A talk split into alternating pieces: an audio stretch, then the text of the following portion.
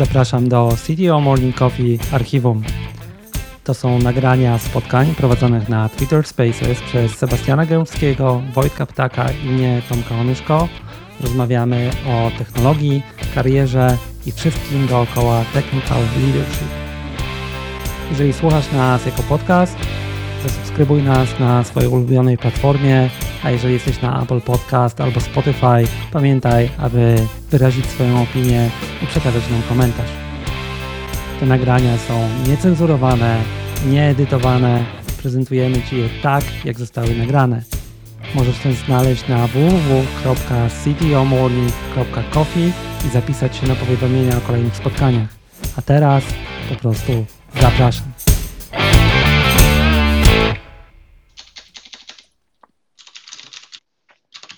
Dzień dobry. Tutaj słyszycie tę piękną muzykę, jak zanim się odmotuje. Sebastian, wysłałem Ci co-host request, jakbyś mógł zaakceptować. Mm. Anita, dzień dobry. Wysłałem Ci też zaproszenie do rozmowy. Wojtek napisał, że jest, ale go nie ma. Yy, yy, tak. Tak, co-host. Adrian chciał się z nami z czymś podzielić, to teraz Ci dodam jako speakera. Cześć, zaakceptowałem, ale żadnej muzyki nie słyszę. Nie wiem, może ty dzisiaj jesteś w jakimś muzycznym nastroju po prostu z rana. Dzień Dokładnie, dobry. żadnej muzyki. To ciekawe, jest taki bot, który nazywa się Music i e, zanim się odmutuje, to on gra muzykę. Myślałem, że dla wszystkich. Anita, wysłałem Ci zaproszenie do mówienia z nami. Musisz je zaakceptować, jeżeli nas słyszysz. Słuchajcie, a w tak zwanym międzyczasie ludzie Tak. do nas dołączają, więc ja przejdę przez standardową checklistę, ale bardzo szybko. Witamy wszystkich, którzy są z nami po raz pierwszy. To jest City of Morning Coffee, czyli nasze regularne, co dwutygodniowe spotkania, gdzie rozmawiamy sobie o wszystkich tematach, które są interesujące dla tak zwanych e, Senior Technical Leaders, czyli CTOs, VPs of Engineering, Architects i tak dalej. Oczywiście dla tych e, już będących takimi Senior Technical Leaders, jak i dla tych aspirujących. E, Każde spotkanie ma dedykowany temat. Jaki temat ma dzisiejsze spotkanie? O tym za chwileczkę. E, Spotkanie jest dla wszystkich i to w formie czynnej i biernej. To znaczy, e, my tutaj we trójkę wesoło moderujemy, natomiast każdy może zabrać głos, zadać pytanie, każdy może skomentować. Dzisiaj mamy odcinek z gościem, także skupmy się na tym, żeby dobrze wykorzystać tę, tę, tę szansę, ale o tym jeszcze również za chwilę przekażę głos Wojtkowi. E, Bardzo ważne jest, żebyśmy szanowali siebie wzajemnie, czyli generalnie, jeżeli nawet krytykujemy, to krytykujemy e, postawy, krytykujemy jakieś konkretne zachowania, a nie osoby i firmy, nie robimy z tego żadnych wycieczek osobistych. Warto zapisywać się na powiadomienia na e, ctomorning.coffee można się zapisać. Można tam również znaleźć linki do naszych poprzednich odcinków, bo odcinki można odsłuchiwać przez Twittera, ale tylko przez ograniczoną ilość czasu. Potem są już one dostępne tylko i wyłącznie w formie podcastów na tranzystorze. E, z takich najważniejszych rzeczy powiedziałem chyba wszystko. Panowie, czegoś, czegoś zapomniałem. E, ładna pogoda. E, wszystko, oczywiście. Masz to już wyuczone, przetrenowane i e, robi się to coraz lepsze. E, tak, Wytatuowane na nadgarstku. tak, warto tylko powiem odsłuchać. Faktycznie odcinki się pokazują na tranzystor, e, pewnie jeden pewnie w weekend na, na e, innych Spotify, ale o, z opóźnieniem. Więc warto posłuchać teraz, tym bardziej można zadać pytania. Dobrze, jesteśmy w komplecie. Cześć Anita, bardzo miło Cię e, słyszeć e, i widzieć na naszym czacie, także e, co, e, mam nadzieję, że wszystko jest ok. Halo, halo, słychać mnie? Super, dobra, słyszymy. Super, jest ok. Jakieś, e, muszę przyznać, że jakieś bugi z rana dzisiaj, e, dzisiaj były. To City Morning Coffee bez bugów na, City, e, na Twitter Spaces to wiecie, nie może się wydarzyć zawsze coś ciekawego, bo Tomek mi dawał znać, że już mnie zaprosił, a tutaj nic się nie pokazywało, więc ja bardzo się cieszę, że udało nam się połączyć. Świetnie. E, Kolejny odcinek z gościem, także bardzo Ci serdecznie, Anita, e, dziękujemy za to, że zgodziłaś się do nas dołączyć. Temat, który na pewno bardzo chcieliśmy poruszyć, e, wiele tematów tak naprawdę, No ale przede wszystkim chciałem Cię przedstawić osobom, które mogą Cię nie znać, więc ja zacznę, a może dopowiedz, bo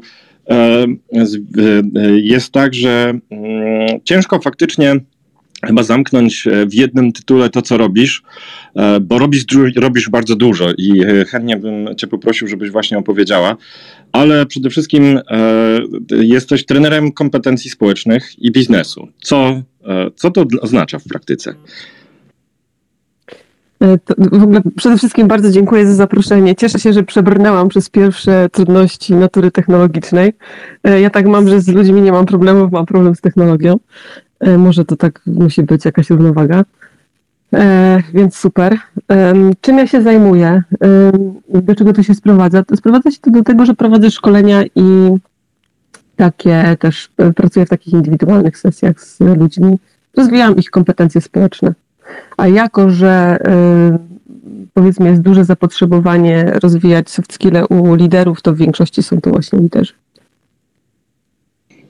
Y, gdzie cię można spotkać? Bo my się znamy y, z konferencji, więc opowiedz, gdzie cię można na pewno mhm. spotkać? E, gdzie mnie można spotkać? E, no właśnie na konferencjach, choćby teraz na For Developers. Razem z Michałem Bartzelem prowadzimy tam ścieżkę Soft Skills i Business Relations. Na Devoxie mnie można spotkać. Prowadzę podcast, właśnie widziałam, że się pochwaliliście za mnie tym podcastem. Rozmawiam z różnymi ciekawymi liderami, choć bardzo go ostatnio zaniedbuję. Dużo też współpracuję z Bottego, więc jeżeli ktoś jest zainteresowany szkoleniami, to, to zapraszam. E, no i tyle. Dobrze, to co? Dzisiaj chcielibyśmy porozmawiać o tym, e, tak naprawdę, co to jest e, DNA lidera, e, jakie umiejętności dobrze jest mieć, czy może istnieje coś takiego jak umiejętności, które trzeba mieć e, i co to znaczy w ogóle uczyć się tej ścieżki i jak ją rozwijać. E, więc może na rozgrzewkę. Takie e, pierwsze pytanie do ciebie jest takie. Jeżeli się spotykasz z osobami, które, e, które faktycznie w tej roli się odnajdują i ewidentnie odnoszą sukces, czy jest coś, co, co znajdujesz, co ich, taki wspólny mianownik, coś, co ich łączy? Po czym poznać, że ktoś właśnie to coś mhm. ma? Wiesz co, choćby na podstawie tych rozmów, które prowadziłam właśnie z tymi liderami, to są najczęściej ludzie, którzy stworzyli sobie swoje własne organizacje. E, można powiedzieć, że to są liderzy, z którymi inni chcą pracować, e, którzy odnoszą sukcesy. Ja myślę, że taka ludziocentryczność, tak to naz nazywam, takie zainteresowanie ludźmi e, i to jest też to, co ja mówię, jak ktoś się zastanawia nad tym, czy, czy nadaje się na lidera, czy się nie nadaje, to właśnie y, to ja tak odpowiadam, to zastanów się, y, na ile ty ludzi w ogóle lubisz, na ile oni cię interesują, dlatego że to bycie liderem to jest takie dowożenie, y, może teraz źle zabrzmi, ale, ale za pomocą ludzi, tak? E, więc to jest taka praca z nimi. Mm, ale też taki, e, takie, mm, oprócz tej ludziocentryczności, taka mm, takie jakby nie banie się podejmowania tej roli lidera w niektórych sytuacjach. Czyli to nie jest tylko tak, że my jesteśmy skupieni na ludziach i na ich potrzebach, ale też mamy jasne cele, potrafimy E, przywołać zespół do, do porządku, jakoś położyć nacisk na priorytety, wiemy, co chcemy osiągnąć, jesteśmy w tym stanowczy, czyli taki, taki złoty środek. Natomiast wychodziłabym od tej właśnie ludziocentryczności, od takiej, takiego zainteresowania ludźmi. Ludziocentryczność to jest coś, co mi się podoba. Sebastian. Tak, zastanawiam się właśnie nad tym. Nie to, żeby skontrować, ale po prostu szukam liderów, których gdzieś ja widziałem dookoła i też sposobów, w jaki oni się rodzili. E, I ja mam wrażenie, że jest też taka spora grupa ludzi, nie wiem, to jest grupa osobna, e, taka, która cechuje się tym, że ma pewną wizję. I szczerze mówiąc, oni czasami są wręcz antytezą takiej ludzocentryczności. W sensie oni jeszcze nawet ludzi nie rozumieją. Oni po prostu widzą już gdzieś tam w głowie jakiś na przykład produkt albo jakąś misję, do której chcą się skomitować. I wtedy widzę to w ten sposób, że pojawia się pewien ownership, że po prostu strasznie chcą to osiągnąć i to jest ta wizja potrafi być na tyle inspirująca dla innych, że nawet jeżeli tej ludzi-centryczności nie ma, to i tak za kimś takim pójdą. Teraz Anita, czy, czy mam jakąś rację, to jest jakaś inna osobna kategoria, czy to w ogóle jest, może nawet nie jest leadership, może to jest, może to inaczej należy nazwać? No i pewnie masz na myśli y, tych wszystkich takich ek ekscentrycznych liderów y, typu Steve Jobs, tak? Czy, czy Elon Musk, którzy można... Nie, nawet nie. Mhm, Bo, mhm. bo, Nie, to bo, wiesz co, to może ja wejdę. E, Nawet nie trzeba Elona Muska czy, czy Jobsa, nie? No, ale to jest dokładnie to, co Sebastian powiedział, bo ja znam takie przypadki e, z życia, nie? E, że e, masz kogoś, kto e, i to może jest kwestia nawet trochę później, bo to jest trochę kwestia ewolucji, bo ja obserwowałem takie przypadki, gdzie ktoś właśnie ma tą wizję i ludzie skoczą za nim w ogień i pchają do przodu, niekoniecznie patrząc na niestety damage dookoła, tak? I to wcale się źle nie kończy. Przeważnie ci ludzie potem się jednak orientują, że potrzebują e, też nadrobić kontakt z ludźmi. E, więc to jest tak, że są ludzie, którzy nie, niekoniecznie będą się wykazywać na początek przynajmniej taką, jak to powiedziałeś, ludziocentrycznością, ale będą się wykonywać, wykazywać tym dowożeniem. I teraz to ludzi Mhm. jednak pociąga, tak?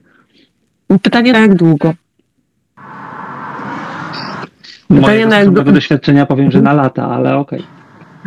Mhm. No, anegdotyczny przypadek. Znaczy, chyba tutaj też możemy e, pewnie e, spojrzeć na e, pracę lidera, bo wtedy prawdopodobnie ta osoba przyciągnie liderów, tak? I, i ci liderzy będą pracowali e, z różnymi o, osobami. No ale to e, Anita.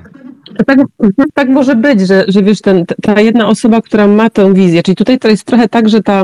ym, ma, ja to sobie tak wyobrażam, że mamy jakiś, y, jakąś wizję, czyli super pomysł na coś y, i, i to się okazuje sukcesem i wtedy za tym ludzie idą. I tam być może w ramach, jeżeli to jest większa organizacja, to tam są inni liderzy, którzy y, adresują te potrzeby, które nie są w stanie, w stanie których nie są w stanie zaspokoić te osoby takie wysoko, które mają tę wizję.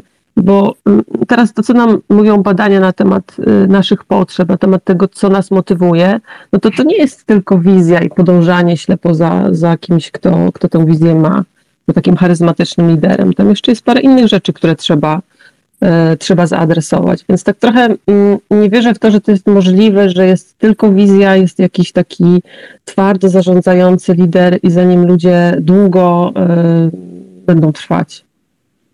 No dobrze, a, a spójrzmy od drugiej strony. E, Bo też takich ludzi, którzy są tak w pełni ludziocentryczni, no to też nie jest jakoś tak na kopy. Chociaż tutaj się oczywiście możemy spierać, ale czy aby być liderem, to po prostu nie wystarczy być tym płacącym? W sensie teraz, nie wiem, założyłem firmę, po prostu i ja wam płacę. No w związku z tym, no narzuca to pewnego rodzaju relacje między nami. I to jest taka relacja, w której wy jesteście tymi podwładnymi, no i wy za mną musi- musicie iść. Więc pytanie, czy to już nie wystarczy do tego, żeby być liderem? No to jest takie pytanie, które, na które myślę, że, że wszyscy znamy odpowiedź, że no nie wystarczy. Nie wystarczy, dlatego że mm, to, co się na przykład teraz dzieje na, na rynku IT, to jest, e, dlatego tak e, lubię pracować w IT, bo, bo się dużo rzeczy robi, żeby zatrzymywać ludzi w organizacji, czyli samo płacenie nie wystarczy. Trzeba robić inne rzeczy, żeby ci ludzie chcieli tam zostać. Poza tym, jeżeli my się skupiamy tylko i wyłącznie na płaceniu, a nie ma tam właśnie zaspokajania innych potrzeb, i- brakuje tej ludziocentryczności, no to wtedy bardzo łatwo jest y, y, skusić te osoby, żeby poszły sobie do innej firmy, w której też im ludzie płacą. To jest też takim punktem wyjścia dla mnie w tej dyskusji byłoby zdefiniowanie tego, kim jest taki dobry lider. Co to znaczy, że lider jest dobry? A kim E, jest? No właśnie, i teraz jest takie, jest takie jedno badanie y, Google'a, ja się często na nie powołuję. Dlaczego? Dlatego, że no, zostało przeprowadzone na dosyć dużej próbie, powtórzone po 10 latach. To jest ten projekt Oxygen. Nie wiem, czy, czy, czy znacie, czy słyszeliście. Tam jest bardzo dobry, uważam, sensowny punkt wyjścia, czyli to, co definiuje skuteczność, czy, czy taką, y, właśnie to, to, co definiuje tego dobrego lidera, to jest to, że, że zespół dowozi, że osiąga wyniki, one są tam mierzone różnymi miarami jakościowymi, ilościowymi, e, że ludzie odczuwają satysfakcję z pracy w tym zespole i że jest niska rotacja. I to są takie trzy wskaźniki, które gdzieś tam nam mogą definiować to, że ten lider jest y, dobry, jest skuteczny. I teraz to, co, to, co wynika z tego badania, to, to właśnie jest 10 takich zachowań, umiejętności lidera, które e, muszą się pojawić, żeby te trzy czynniki e, zaistniały, tak? Że te, te 10 zachowań lidera wpływają na te, na te trzy, trzy czynniki.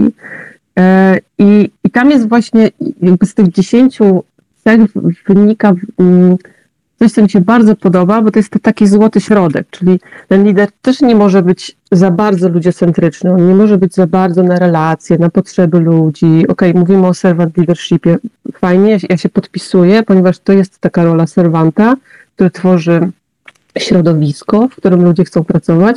Jednocześnie on ma pewne cele, priorytety. To nie może być ktoś, kto się boi podejmowania decyzji, kto się boi czasem być tym e, takim autorytarnym liderem. Czasem to się przydaje, czasem ten mikromanagement jest właściwy.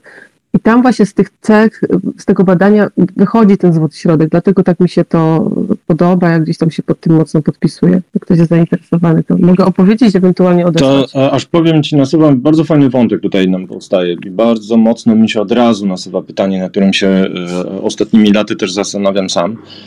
Jak, e, jak byś powiedziała, jak znaleźć złoty środek e, pomiędzy upewnieniem się, jak to powiedziałeś, że dowozimy, no bo jednak ten cel biznesowy jest bardzo istotny, sukces komercyjny jest bardzo istotny, bo tak naprawdę to powoduje, że pracujemy w tym miejscu, w którym pracujemy. I jak y, y, właśnie zbalansować to, co powiedziałaś, to, to co ładnie określasz ludziocentrycznością, czyli co według Ciebie determinuje tutaj taki sukces?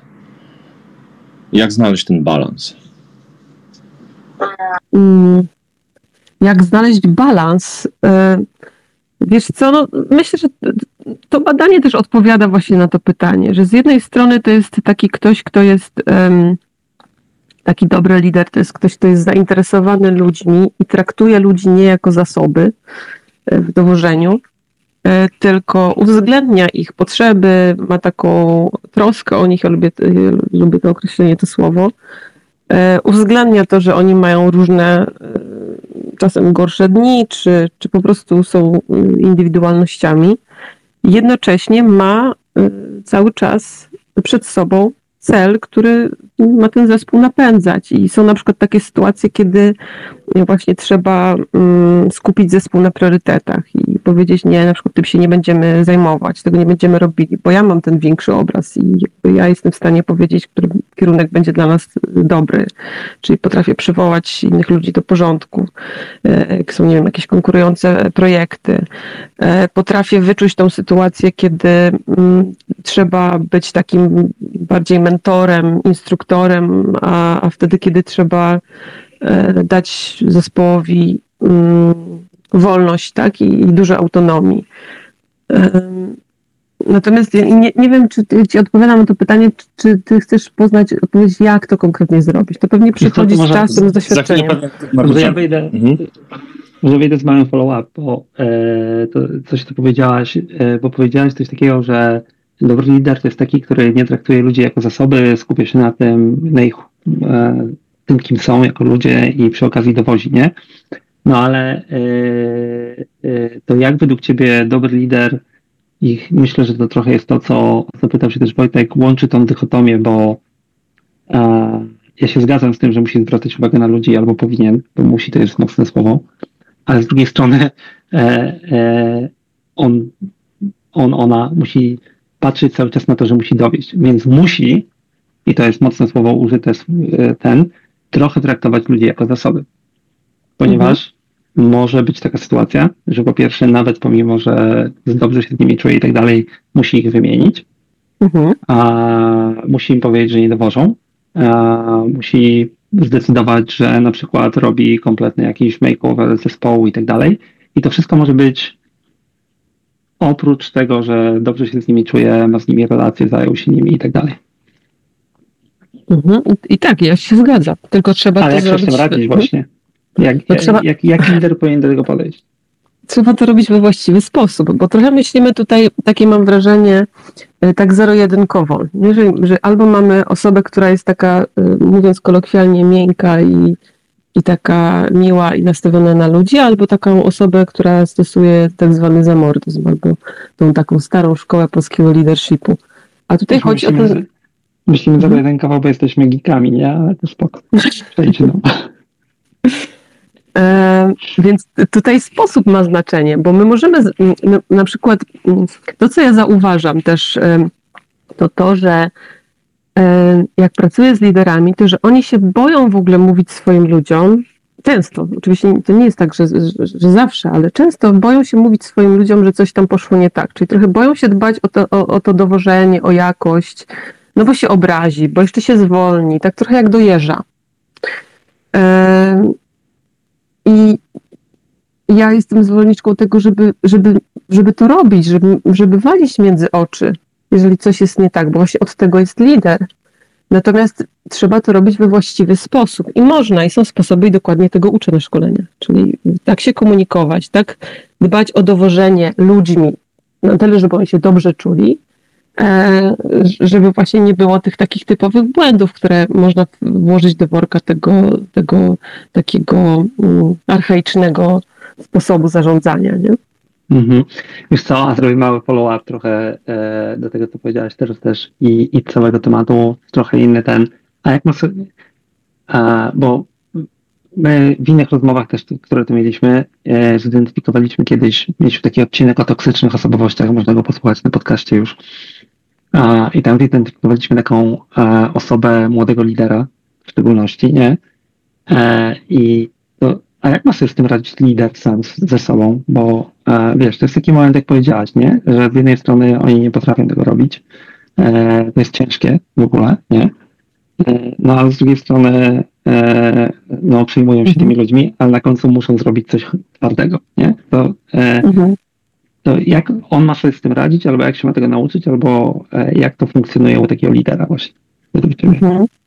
To, co ja zauważam, e, to to, że wpadają w takie dwie skrajności, albo są nadmiernie ulegli i zamiatają pod dywan, nie mówią nic, no i problemy narastają, e, spada nam jakość i to nie jest to, powiedzmy, co chcielibyśmy budować, albo, mm, albo są tacy agresywni, dominujący, nie? czyli gdzieś tam się coś nazbierało i, i wtedy trudniej jest panować nad emocjami i te, te rozmowy nie, nie zawsze są miłe. Także żadna z tych strategii nie jest dobra. Znowu mamy um, znowu mamy ten złoty środek i żeby zyskać złoty środek, trzeba pracować nad technikami, które są, czy ktoś już to wymyślił.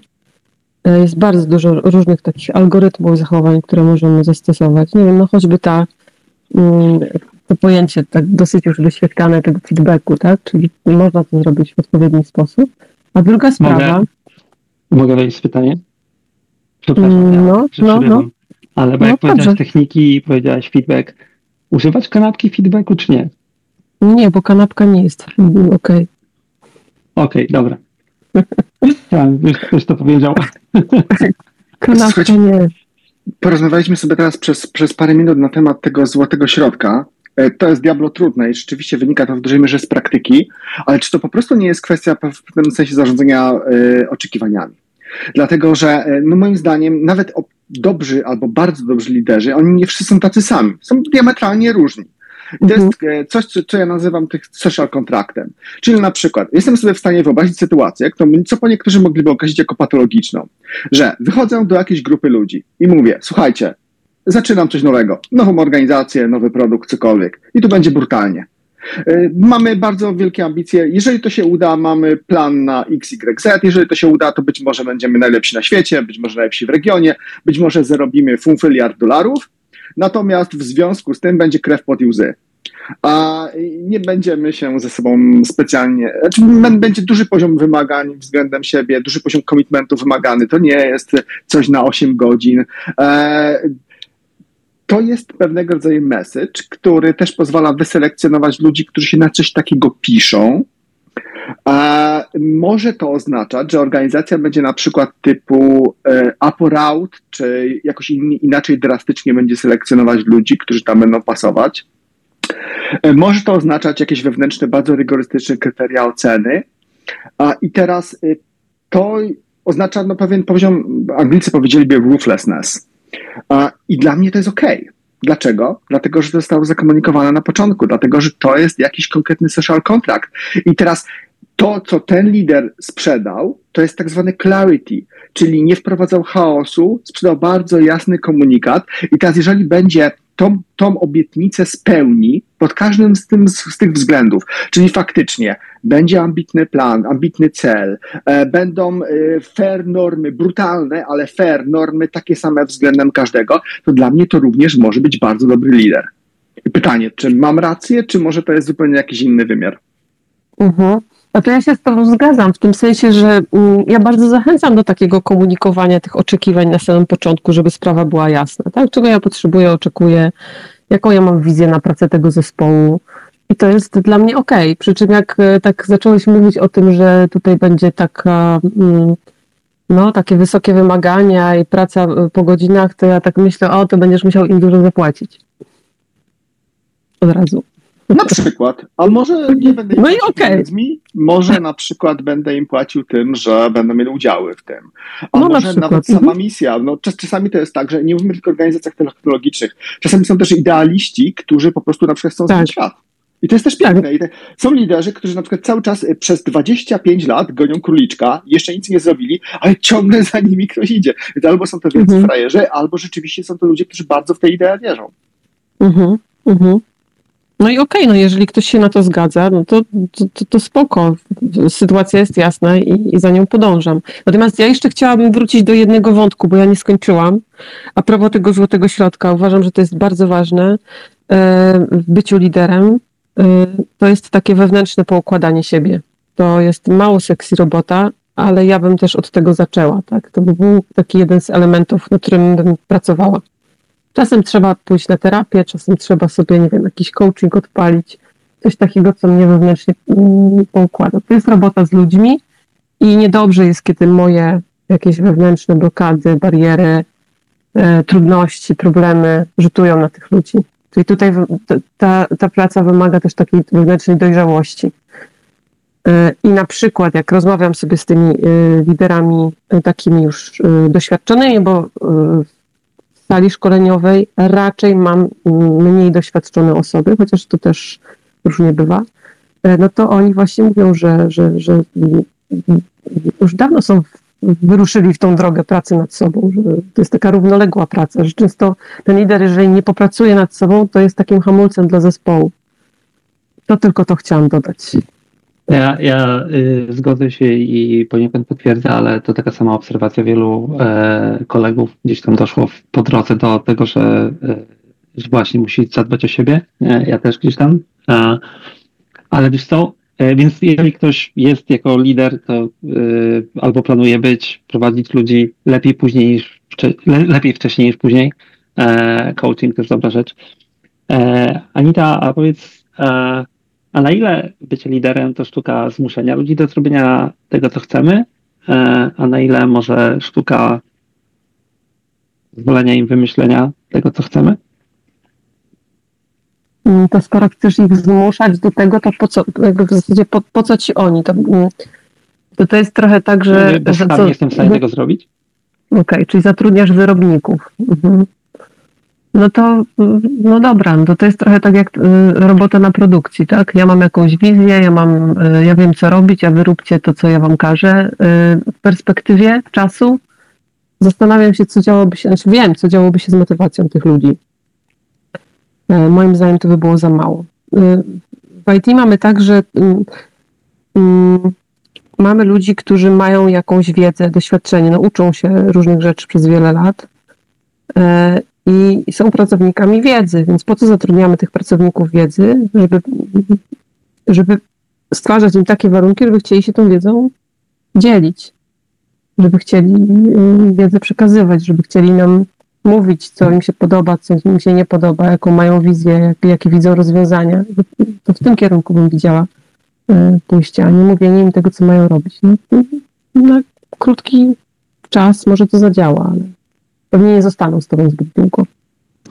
To ja może chciałem e, tutaj zrobić pewną klamrę e, i e, spytać się ciebie, może wyjść, e, podsumować, żebyśmy, e, żebyśmy zadali sobie takie pytanie, czy, czy w takim razie e, każdy może, wiesz, zostać tym liderem i co trzeba, co według ciebie trzeba zrobić, żeby w, właśnie zacząć tą ścieżkę, jeżeli zaczynam właśnie, czy polecasz, e, e, wiesz, jakieś książki, które na pewno znając Ciebie, to wiem, że sporo ich przeczytałaś, więc jeżeli byś miała na przykład coś fajnego do polecenia, byłoby super.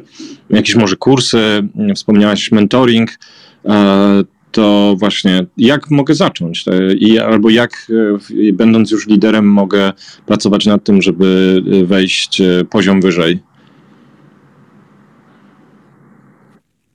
to, to, to, odpowiadając na to pierwsze pytanie, czy, czy każdy może być liderem, ja szczerze mówiąc też się dłuższy czas nad tym zastanawiałam. Mm, I jeżeli sprowadzić to bycie liderem do takiego pakietu kompetencji społecznych, które ta osoba musi mieć, żeby być dobrym liderem, jak już powiedzieliśmy, to tak, możesz się tego nauczyć, możesz to rozwinąć. Natomiast będą osoby, którym będzie łatwiej, będą takie, którym będzie, e, będzie zdecydowanie trudniej. E, dlatego, że e, mamy pewne po części wrodzone, po części wynikające z naszego wychowania predyspozycje, czyli jakieś takie fundamenty. I na przykład, nie wiem, osoby, które są bardziej ekstrawertywne, czyli będą miały taki wyższy próg pobudzenia, będą szukały różnych stymulacji, bodźców, będzie im łatwiej wchodzić w sytuacje społeczne, które też są takim bodźcem, będzie łatwiej im dźwigać taki, taki bodziec na przykład. E, osoby, które mają dużą otwartość na doświadczenie w osobowości, czy, czy są aktywne, jeśli chodzi o temperament, albo mają takie, taki dobry background y, y, wychowawczy, czyli były wychowywane w demokratycznym stylu zarząd, y, wychowania, e, to, to miały mm, takie predyspozycje i możliwość, żeby sobie trenować te kompetencje. E, po pierwsze, czyli już na wejściu będą miały ich jakiś tam pakiet na dobrym poziomie, no i mają te predyspozycje, żeby je rozwijać. A są osoby, które tych predyspozycji nie mają, bardziej właśnie introwertywne, wiecznie przestymulowane, z tym niskim progiem pobudzenia, takim wrażliwym układem nerwowym. To są osoby, które, no i też takie niezainteresowane ludźmi, które nie trenowały za dużo, e, więc im pewnie będzie trudniej. Natomiast dla mnie punktem wyjścia zawsze jest to, na ile cię ciekawią ludzie, na ile cię człowiek ciekawi. I mam czasem na sali też e, szkoleniowej takich ludzi, którzy mówią, ja bardzo to szanuję. Nie? Ja ludzi nie interesuję. Absolutnie mnie to nie kręci, ja nie chcę się tym zajmować i spoko, i, i, i okej. Okay. Więc od tego pytania bym wyszła. I tak, odpowiadając na Twoje pytanie, można y, to rozwinąć, y, można się tego nauczyć. A co ja bym polecała? Tych książek jest mnóstwo, ja mam zawsze problem z poleceniem jednej książki. Ja bym polecała przede wszystkim trening, i tak naprawdę, nie wiem, może zacząć od jakiegoś y, szkolenia, czy jakiejś książki, w której są pewne konkretne narzędzia i, i wchodzić z tym do ludzi i ćwiczyć w takich realnych, y, w realnym środowisku, trenować sobie, zbierać informację zwrotną, y, to na pewno. Książki, no nie wiem, może bym Drive poleciła, bo to taki, taki must, jak ktoś chce być liderem, żeby trochę zrozumieć to, co ludzi kręci. Może mogłabym polecić, nie wiem, pod tym, pod tym, y, pod tą rozmową. Na teraz mi nie przychodzi nic więcej do głowy, takiego takiego, nie wiem, co by tak, wiecie, było jakieś takie super przełomowe i nie wiem, i takie zbierające wszystkie te ważne informacje. Ja mam od razu pytanie, które mi się nasuwa, dla, mm, bo wspomniałaś o tej grupie osób, którym jest e, może trudniej wyjść e, e, do innych ludzi. W, z moich obserwacji jest tak, że w naszym zawodzie mamy bardzo dużo osób jednak introwertycznych i myślę, że to nie, nie wynika, wiesz, te problemy nie wynikają z tego, że nie jesteśmy ciekawi nich ludzi, tylko bardzo często e, to jest dla nas po prostu trudne, tak? Jeszcze bardzo, e, bardzo często pojawia się impostor syndrom, który mi mówi, no przecież ja się do tego nie nadaję, prawda? Więc e, chciałem od razu tutaj e, spytać, e, co mogę zrobić w takiej sytuacji, I to przyznam szczerze, mówię, wiesz, e, z autopsji e, też przechodziłem przez taką drogę. I na przykład, co byś polecała, żeby może właśnie od czego zacząć i co przeczytać, jeżeli jestem taką osobą? A wiem, że na przykład, wiesz, mam jakiś pomysł, albo mam zespół, albo może jestem CTO, tak? I mam całą firmę do, do poprowadzenia. Mhm. E, to, to bardzo ciekawe pytanie jest. Ja od razu chciałabym też podkreślić, że ja też to oddzielam. Czyli to nie jest tak, że osoby introwertywne, czy właśnie takie, no okej, okay, introwertywne mają, nie mają zainteresowania ludźmi. To, to nie, nie, nie chciałam, żeby to tak wybrzmiało. Tak jak mówisz, myślę, że duża część e, chciałaby, ale właśnie ma dużo różnych blokad. Wiesz co? Ja myślę, że najskuteczniejsza byłaby terapia, dlatego że Dlatego, że mm, te blokady często mogą wynikać z różnych przekonań, które mamy na temat siebie, na temat y, innych ludzi y, w naszym monologu wewnętrznym i dobrze jest sobie to poukładać. Ja, ja w ogóle bardzo polecam taką pracę nad sobą, traktowanie y, terapii jako rozwoju, elementu rozwoju osobistego, a nie jako ojomu. Bardzo, bardzo do tego zachęcam.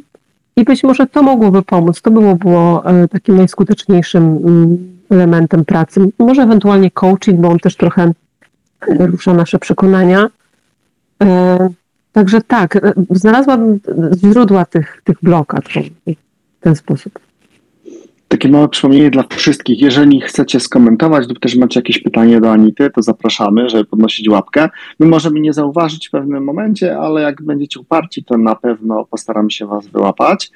E, I, I ja bym dodał, e, jeśli mogę, jedna książka, którą chyba każdemu mogę polecić, e, nieważne czy chce być liderem, czy nie, Jak zdobyć przyjaciół i zjednać sobie ludzi, Dale Carnegie. Bardzo dobra pozycja o tym właśnie, jak zacząć lubić ludzi i jak zacząć do nich docierać. Dzięki Adrianie, dzięki właśnie widzę, że jesteś. Pozdrawiam cię. Cześć. Jeszcze, jeszcze takie książki a propos komunikacji, czyli tego jak to robić, konkretnych technik, no to mamy to podejście komunikacja bez przemocy Rosenberga. Macie gotowe w ogóle nagrane na YouTubie mm, szkolenia, które on przeprowadził, bardzo pomocne. E, też w zrozumieniu i siebie, i innych, e, czy temat asertywności. Na przykład jest taka książka Asertywność menadżera. Tam jest bardzo dużo ciekawych narzędzi, które można wprowadzać w życie. I też takie elementy, akurat a propos tej asertywności, pracy nad właśnie tym monologiem wewnętrznym, czyli takimi przekonaniami, które nas blokują w sytuacjach, w których chcielibyśmy się zachować inaczej. Nie? Czyli na przykład, o tam nie wiem, ktoś nie dowozi, chcę mu o tym powiedzieć, że, że nie dowozi, a jakoś tak się blokuje. Co, co tam jest takiego co mnie blokuje i jak z tym pracować. Także tam też będziecie mieć takie, takie narzędzia. No, to taka ciekawostka, ta książka, o której mówił Adrian, to ona ma już chyba z 80 lat, a ona jest ciągle aktualna, to jest coś niesamowitego. A właśnie, odnośnie książek, to może też znowu tak prowokująco trochę, trochę zapytam. E, oczywiście nie mam żadnych twardych danych na to, natomiast z tego, co widziałem, to najbardziej popularne książki na temat leadershipu to są książki gdzieś o jakimś zacięciu militarystycznym. Czyli ta cała seria, na przykład Extreme Leadership albo Turn Leadership Around, czyli takie książki, w których e, jednak leadership kojarzy się trochę z hierarchią, kojarzy się z takim trochę podejściem bro, w sensie, że okej, okay, jeden za drugiego e, i, I, to jest trochę taki trend, który powiedziałbym jest przeciwny temu szukaniu diversity, szukaniu indywidualnego podejścia do każdej osoby. A czy to nie jest jakiś taki mały paradoks, że te książki najlepiej się sprzedają, czy to po prostu jest kwestia tego, że okej, okay, to jest e, dobry marketing, który za tymi książkami stoi? Albo może właśnie każdy znajduje w tych książkach coś dla siebie i też możemy coś miękkiego znaleźć. Także no, to e, bardzo ciekawe. Wiecie co, ja ze swojej strony nie wiem, dlatego że ja tych książek nie znam. Znam jedną o takim, jak to powiedziałeś, zacięciu y, militarystycznym. To jest książka Ty tu dowodzisz y, kapitana Abrashoffa. Zresztą też się na to powołuje y, gdzieś tam w, w, moich prezentacjach. Przy czym on akurat w latach 90. opisuje swoją historię z, z okrętem, który się nazywał Benfold, z tymi zmianami, które tam wprowadza to te zmiany szły w kierunku, tak naprawdę teraz nazwalibyśmy e, to turkusem. On tego tak nie nazywa, ale, ale turkus, taka super ludzocentryczność, to podejście kaizen, czyli ciągłe doskonalenie, takie, ta, taka partycypacja w decyzjach i tak dalej.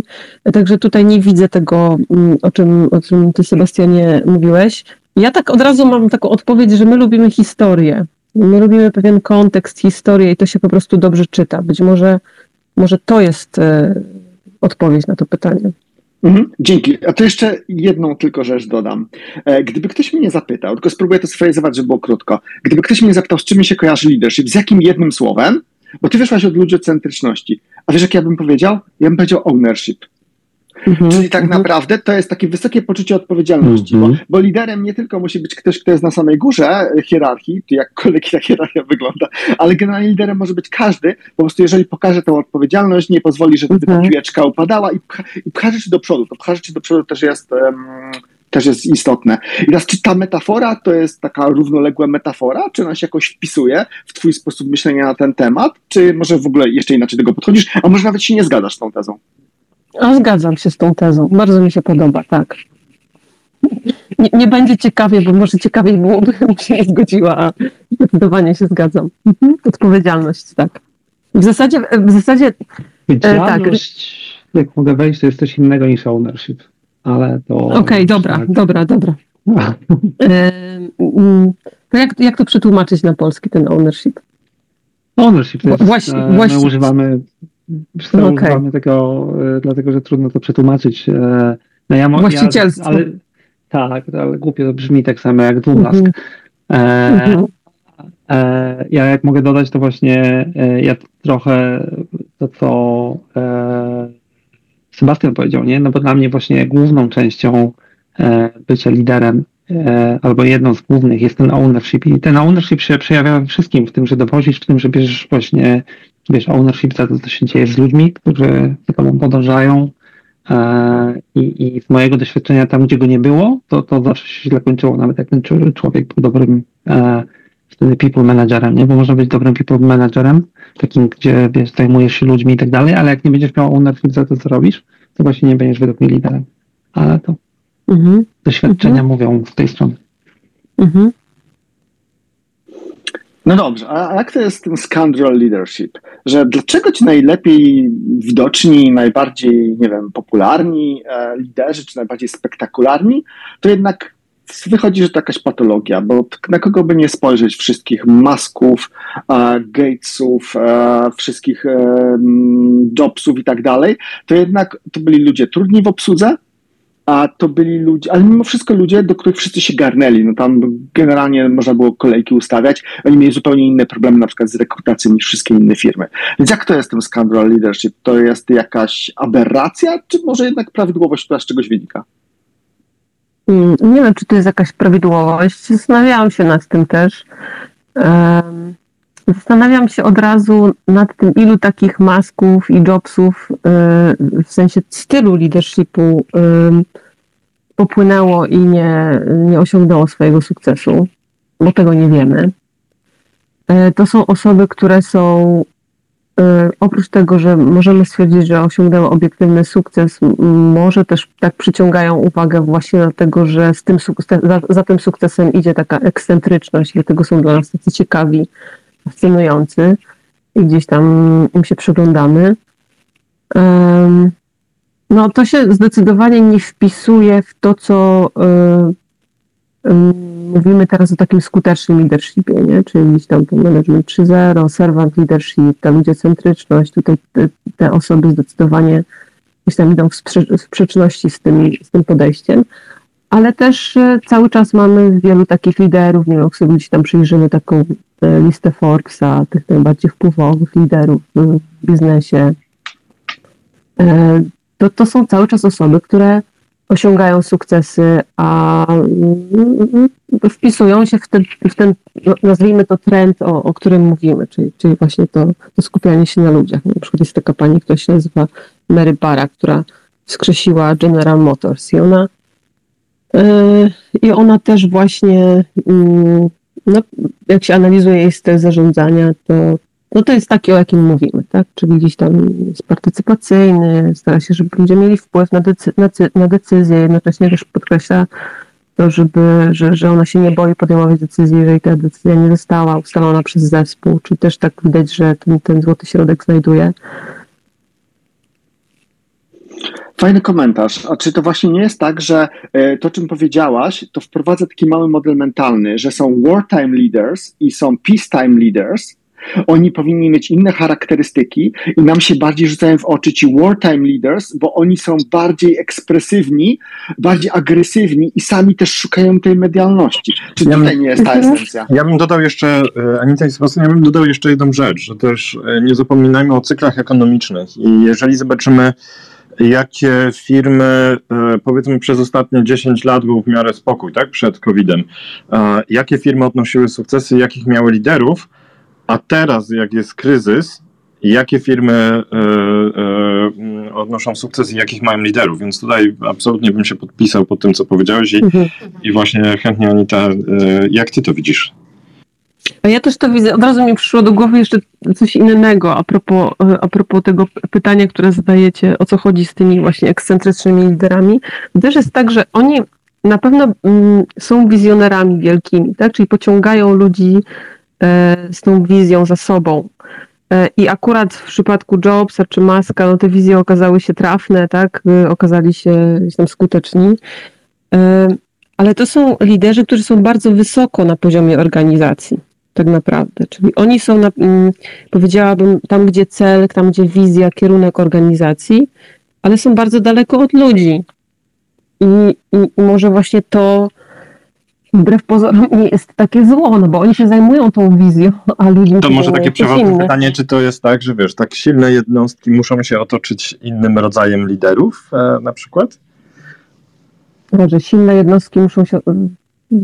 Hmm. Silne, tutaj mówię, wiesz, e, przepraszam, e, to może pe- pewne uproszczenie. No Silne właśnie. na zasadzie lidera e, takiego, wiesz, bardzo mocnego, bardzo mocno nastawionego na egzekucję, e, prze, to jest złe słowo znowu, e, na No to wiesz, może ja czyli, czyli Mhm. mamy, mamy takiego Jobsa, nie? I powiedzmy, e, krótko mówiąc, przynajmniej z zewnątrz, nie, nie oceniając, ale wyglądał jak socjopata. E, Tam chyba miał jakieś takie... Mhm. ale i to chyba o co Wojtkowi chodzi, a to co ja się chciałem też spytać, czyli i wtedy on tworzy taką piankę między sobą, nie? Czyli ma tych ludzi, którzy są w stanie go znieść, no, ze względu na jego Są wizję, w stanie, tak? wiesz, przedstawić a się na jego model robią pracy, dla ludzi. Może na tej zasadzie, bo to znoszenie to jest co innego.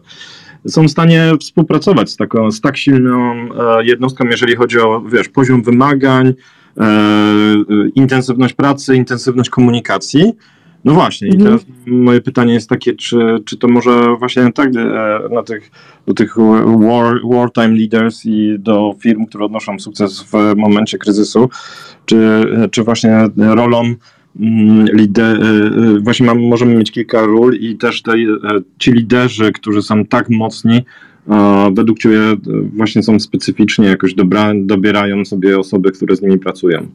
No pewnie tak, bo ja wyobrażam sobie, że jeżeli mam mocnego lidera, który ma taką silną wizję, on potrzebuje ludzi po to, żeby oni wykonywali, byli, byli, byli wyrobnikami tej wizji, to przecież on nie, nie chce ludzi, którzy będą mówili, co on ma robić, jak ma robić i tak dalej. Więc wyobrażam sobie, że będzie szukał takich ludzi, którzy będą mu pasować, którzy będą, y, mówiąc tak y, skrótowo, ulegli. A widzisz Mhm. taką organizację e, funkcjonującą, gdzie właśnie na górze jest ktoś, kto e, jest właśnie taką osobą, która potrzebuje, wiesz, e, no właśnie, uległych ludzi, wykonujcie to, co mówię, ja tu mam wizję, nie będę was słuchał, jadę, a, ale to jest duża organizacja i niżej ta struktura musi to zmiękczyć i przenieść dla normalnych, dla, dla części zespołu i mówi, słuchajcie, tak, on tam ma tą wizję, ona jest dobra, a my się tu wami zajmujemy. E, Widzisz, że to Mhm. może działać? No Ja pracowałam w takiej organizacji. Wielka korporacja, dokładnie tak było. Okej. Mhm. Mhm. Ja, znaczy ja, umówmy się, ja nie twierdzę, że to jest okej i że to tak Nie, ma być. było, że, że, że tak jakby, że jest to w stanie działać, tak? No tak zastanawiamy się, tak? Tak naprawdę podczas tej dyskusji, Tak, tak, jak, tak. jak to działa, nie? Więc tak, tak sobie taką mam powiedzmy fantazję, że to może tak być, no. Gdzieś tam oni są właśnie wysoko i gdzieś y, blisko siebie mają takich ludzi.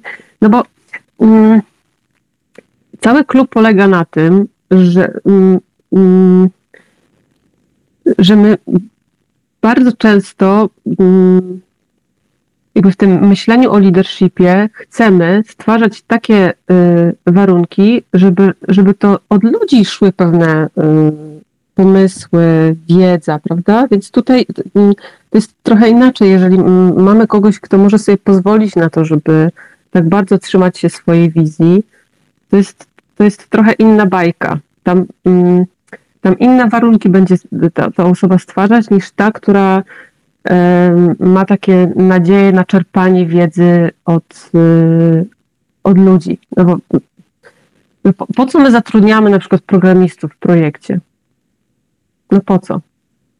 No raczej nie po to, żeby im mówić, co mają robić, tylko żeby to oni mówili, co i jak warto zrobić, żeby było najlepiej. Najczęściej. Myślę, że tak jest częściej niż tak, jak mówimy. Nie wiem, czy się dobrze wy, wysłowiłam na tyle jasno. Nie, dobrze, dobrze. E, tu Wojtek może powiedzieć, bo chyba ma największą grupę programistów w projekcie. Z nas trzech przynajmniej. E, dobrze.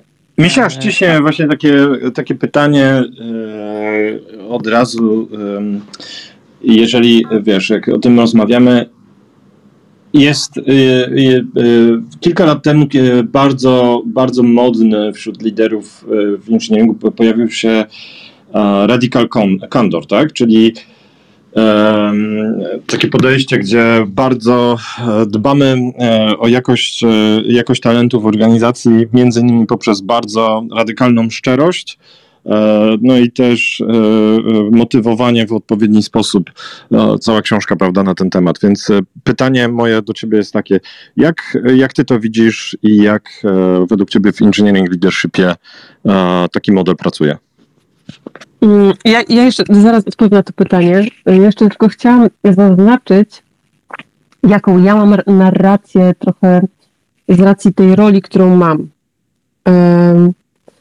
W związku z tym, że jestem trenerem, trenerką, to jestem zapraszana do firmy, gdzie mam taki cel, żeby nauczyć liderów właśnie stwarzać takie warunki, żeby ludzie chcieli z nimi pracować, żeby była niska rotacja, żeby chcieli zostać w firmie, żeby chcieli dzielić się wiedzą i tak dalej. Także to jest też ta moja narracja, w której ja jestem bardzo mocno, w której bardzo mocno siedzę.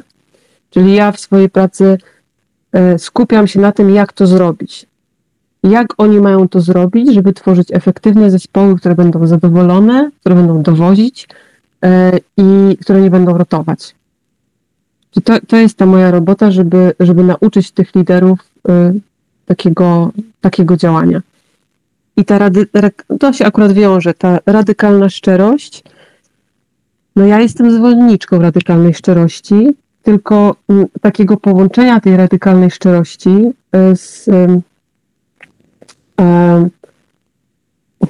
jakby to powiedzieć, znaczy, że bądź szczery, otwarty, nie zamiataj pod dywan, ale rób to tak, tak się komunikuj, żeby ludzie potrafili się skupiać na tym komunikacie, a nie na emocjach. O w ten sposób powiem. Czyli, że są sposoby na to, żeby być szczerym i jednocześnie, żeby właśnie nie emocjonować ludzi, żeby oni się nie, mm, nie skupiali na tym teraz, że nie wiem, muszą obronić swój status, czy że się wkurzyli i chcą komuś e, w ramach odwetu dowalić, e, czy gdzieś tam, że mm, jeszcze inaczej mogę to wyjaśnić, czyli nie włączaj tego trybu walki i ucieczki. O, bądź szczery, ale nie włączaj u kogoś trybu walki i ucieczki. Są takie komunikaty, które, które to robią. To jest skutecznie. Mhm.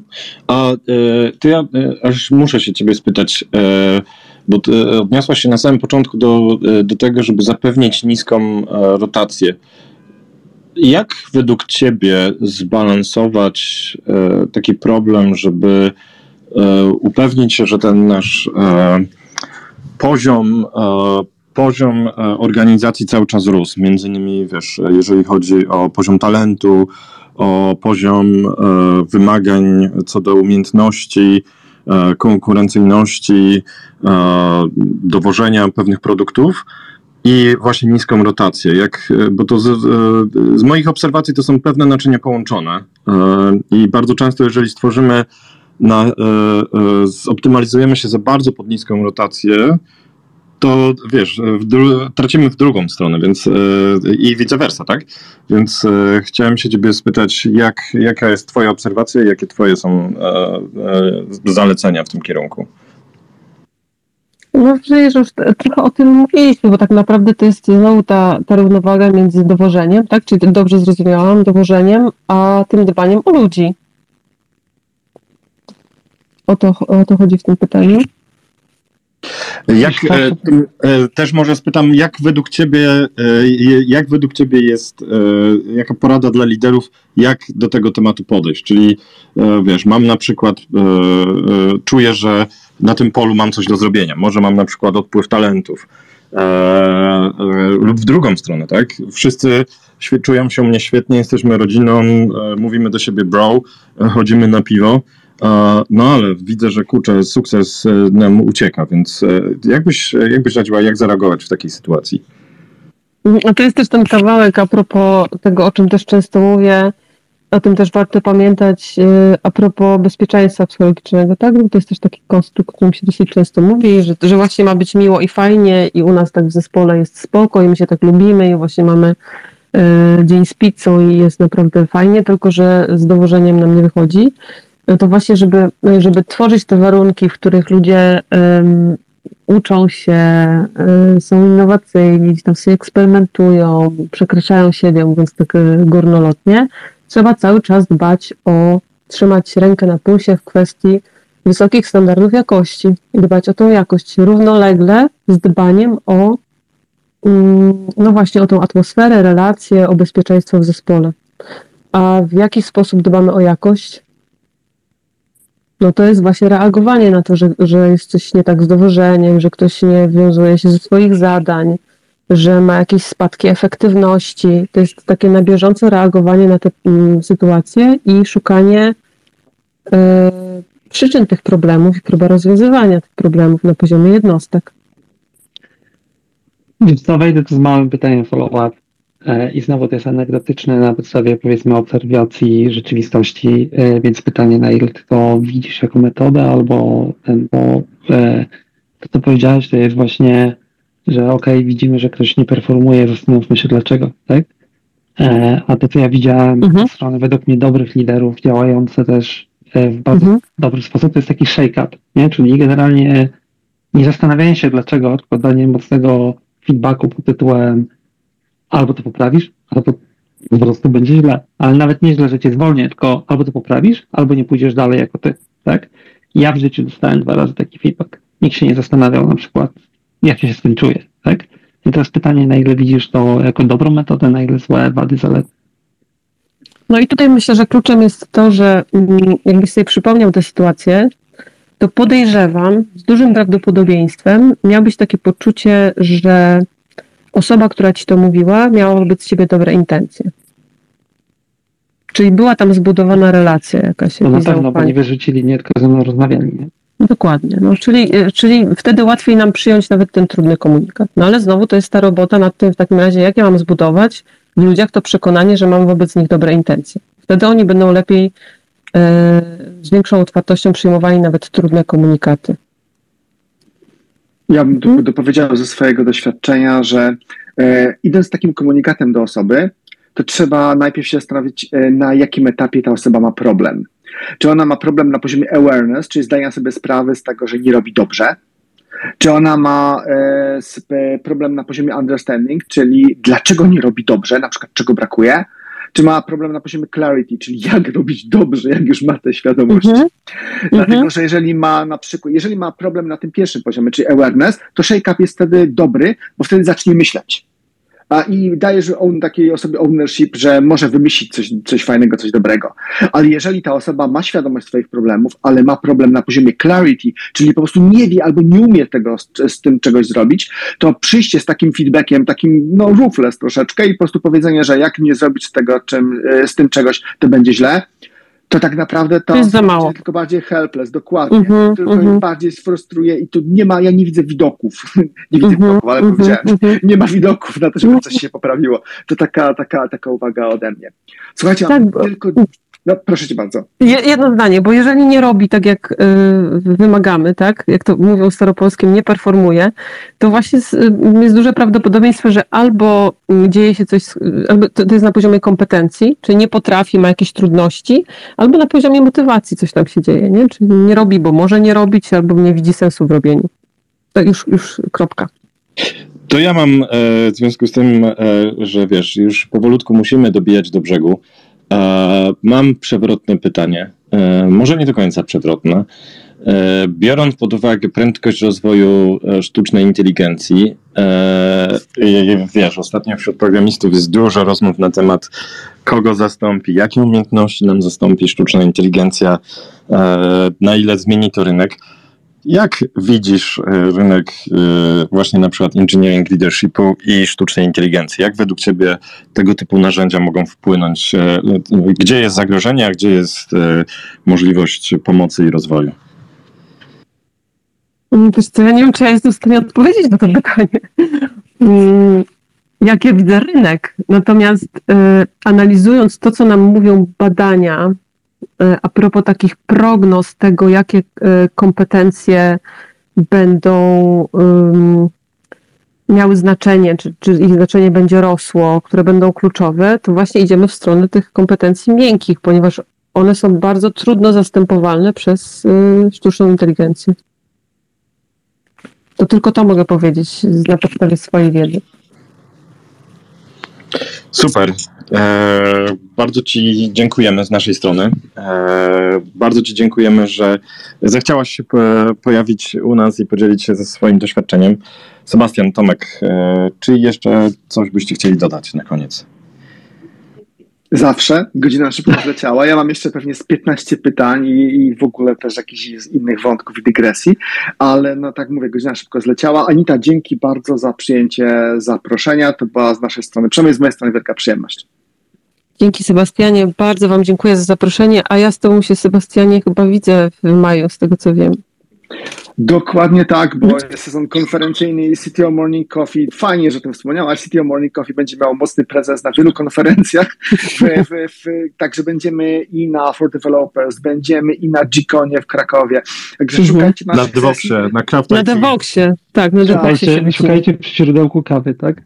Łapcie nas na korytarzach, rozmawiajcie z nami. Każdy temat związany z Senior Technical Leadership i nie tylko jest, e, jest mm, oczywiście mile widziany. I też możemy dodać, zbieramy feedback też dla nas e, i e, pomysły, gdzie byście chcieli e, widzieć nasze jakieś inicjatywy i pomysły, no więc też możecie nas złapać i z nami porozmawiać. Anita, jeszcze raz ogromnie Ci dziękujemy. Bardzo czekaliśmy Dziękuję. na, na możliwość zaproszenia Ciebie i na pojawienie się Twoje zna, u nas tutaj. I do zobaczenia. Do zobaczenia, pozdrawiam wszystkich słuchaczy, wszystkich, którzy byli z nami. Dzięki, miłego weekendu wszystkim. Dzięki, do widzenia. Hej, cześć.